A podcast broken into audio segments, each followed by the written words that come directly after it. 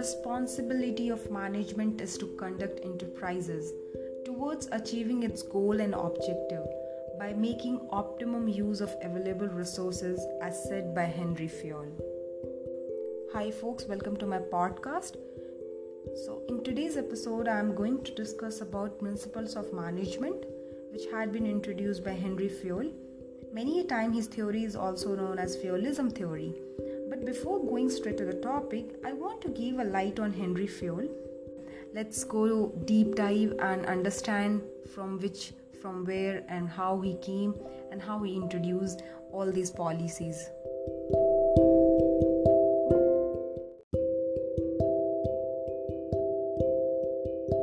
He was born in 1842 in Istanbul. His father was an engineer in military, and after 1847, he and his family returned to France. In 1860, he completed his graduation from Mining Academy. In the same year, he got an opportunity to work in a mining company, joined as an engineer and a trainee manager. During his time at the mine, he studied about the causes of underground fires, how to prevent them, how to fight them, and how to reclaim mining areas that are burned, and developed a knowledge of structure of the basin. In 1888, he was promoted to a managing director in the same organization. As a post of director, he made so many changes to improve the working situation in the organization such as allowing employees to work in teams, changing the division of labor, and so many duties and responsibilities and management policies. After 20 years, that means in 1900, he became a member board of the organization, but eventually the company was not generating so much revenue and they have to abandon iron, steel, and coal mine businesses. And from the organization, they choose Henry Fayol to oversee this business as a new managing director. After receiving this position, Fayol presented the board with a plan to restore the firm. Actually, the board accepted the proposal, but at that time, the company was at the verge of bankruptcy. With rich and broad administrative experience, Fayol contributed a lot in turning the fortune of the company. When he retired in 1918, the company was financially strong and one of the largest industrial companies in Europe.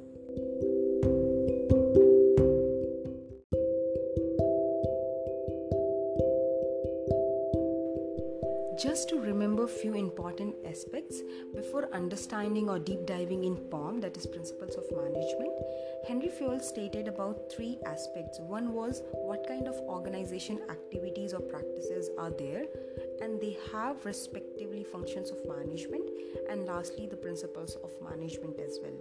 So let us deep dive in and understand what was the organization activity. So I created a short form for this as well, that is FAM TCS goes like this financial, accounting, managerial, technical, commercial, and security activities. All these six type of activities can be held in the organization, and it can be more than this, but he specifically mentioned about these six types of activities. And next is functions of management, which I already discussed in my basics of management podcast do listen that. And there even i have mentioned one more shortcut that is 3 cop plus he mentioned f at the end that is forecasting and its similar functions of management which i already discussed. I'm not going to repeat again here. And now understand the principle of management and let's deep dive into 14 principles which is very very important to understand it Please keep in mind while writing or while understanding principles of management, we have to always keep these perspective organization activities, functions of management, and what state about Fayolism theory. So these three aspects together align, then only you can describe what are the principles of management.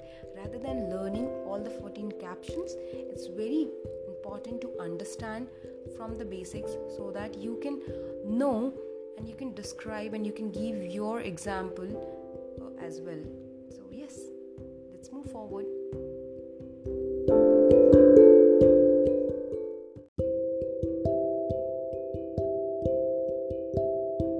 theory. His work was one of the first comprehensive statement of a general theory of management.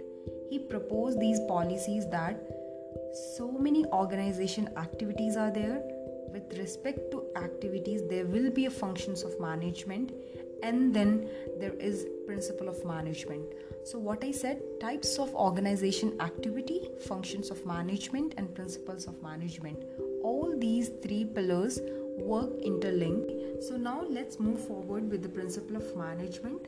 I hope you have heard my basic of management podcast. There i have introduced few shortcuts. Even we have same shortcut name so i will tell you to remember so that uh, you will not forget in any time. So remember like this. Dad you see ussr then a question mark will be there. The answer will be oh i see. How this shortcut will be written? It will be mentioned on my description of podcast. Please check it out. Dad you see ussr question mark oh i see so now let's start after the shortcut we need to understand the depth theory the division of work. In this principle he explained how the work should be divided so that individual can perform very good. Their efficiency workforce will be there and how to increase the productivity of individual. In addition to this he stated that if the person is specialized and he have some experience which can be personal or professional it helps to increase the accuracy and speed of work. So it's very important to have a division of work in the organization. Let me give an example. To achieve any goal in the organization there will be a team there will be a team of manager employees and in employees there will be a level of management l1 l2 so all people come together to achieve the objective. Suppose we are giving to attain these goal by a single person it's very very difficult the person can achieve with the full accuracy. I hope you got my point. Next is a authority and responsibility. In this principle, he stated that the accompanying power or authority gives the management right to give orders to the subordinate. See, think like this. You know the objective and goal is fixed by the organization. But how to work, obviously, you need a support from your upper management. They state about your upper management is going to give some order or task so that subordinates and your peers or your colleague can achieve or help your management to attain those goals. The authority and responsibility is very important in the organization.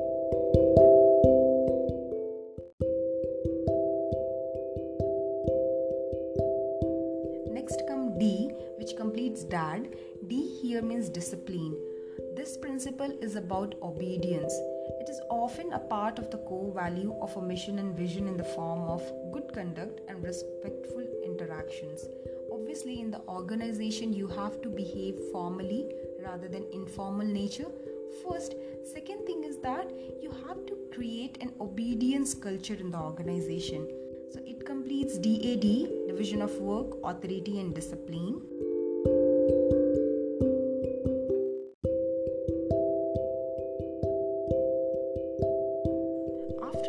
That U, unity of command. Every employee should receive orders from only one superior or behalf of the superior. Okay, let's think you are working as an L1 manager, and above you, you have a superior manager that is a senior manager, and you are achieving all those orders from him. All of a sudden, you start getting orders from other senior manager obviously it will be very conflicted and you will be very confused whom to follow, whom not to follow. So, yes, unity of command is very important to reduce your favoritism and you should have a general interest. Next come C that is centralization and decentralization. This refers to the degree to which subordinates are involved in decision making. We are done with DAD U, C, and we are coming again USSR U stands for unity of direction. Each group of organizational activity that have the same objective should be directed by one manager using one plan of achievement for a common goal. So our direction, our goal should be very very focused to attain our objective. It's very simple to understand. I hope you are with me.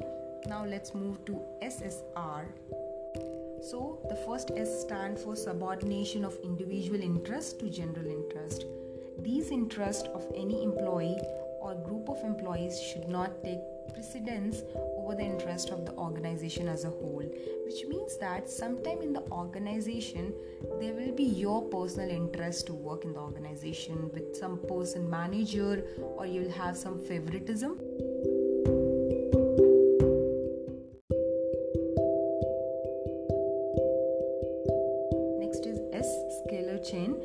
line of authority from top management to the lowest ranks represent the scalar chain Communication should follow this chain. However, if someone needs to communicate some other person in emergency, it's always allowed in the organization.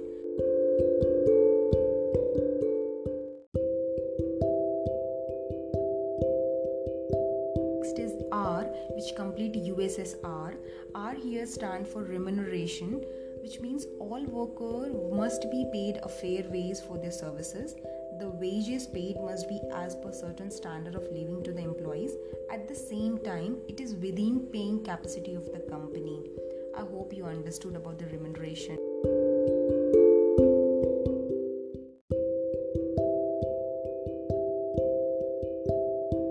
Then comes the next part of the shortcut that is oic stand for order, this principle state about and is more concerned with systematic arrangement of men, machine, material, women, etc. There should be specific place for every employee in an organization.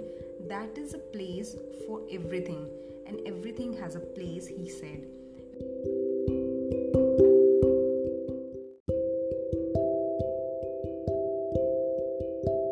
I stand for initiative which means employees who are allowed to originate and carry out plans will exert high levels of effort which means that sometimes in the organization as i said there is bottom top approach. There is requirement in how your skills can be effectively used in the organization. Even you can carry some kind of plans and you can have some different point of view so initiative that is initiation is taken is very very very very appreciated in the organization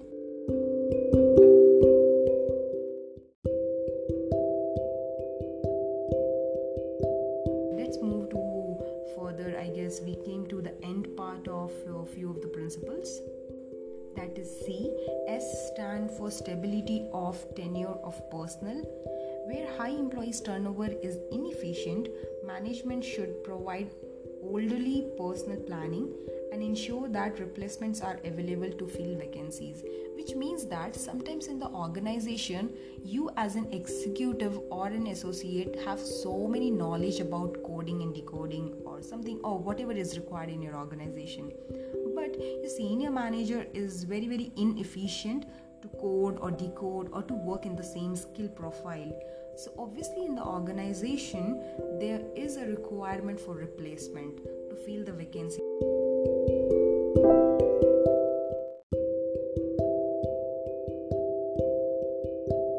Double e comes with equity which means all the employees in the organization must be treated equally with respect to the justice and kindness which is very important it's basically state about how equally men women transgender lgbt community or any kind of employee are treated in the organization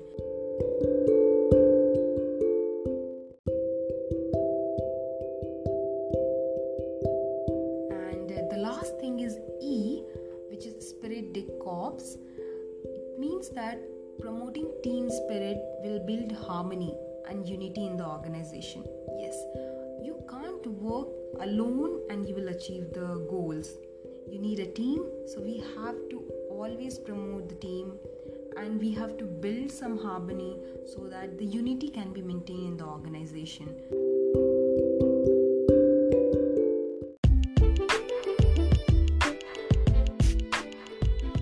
Keep listening, keep sharing, and connect with me on my social handle Gyan with Suzanne.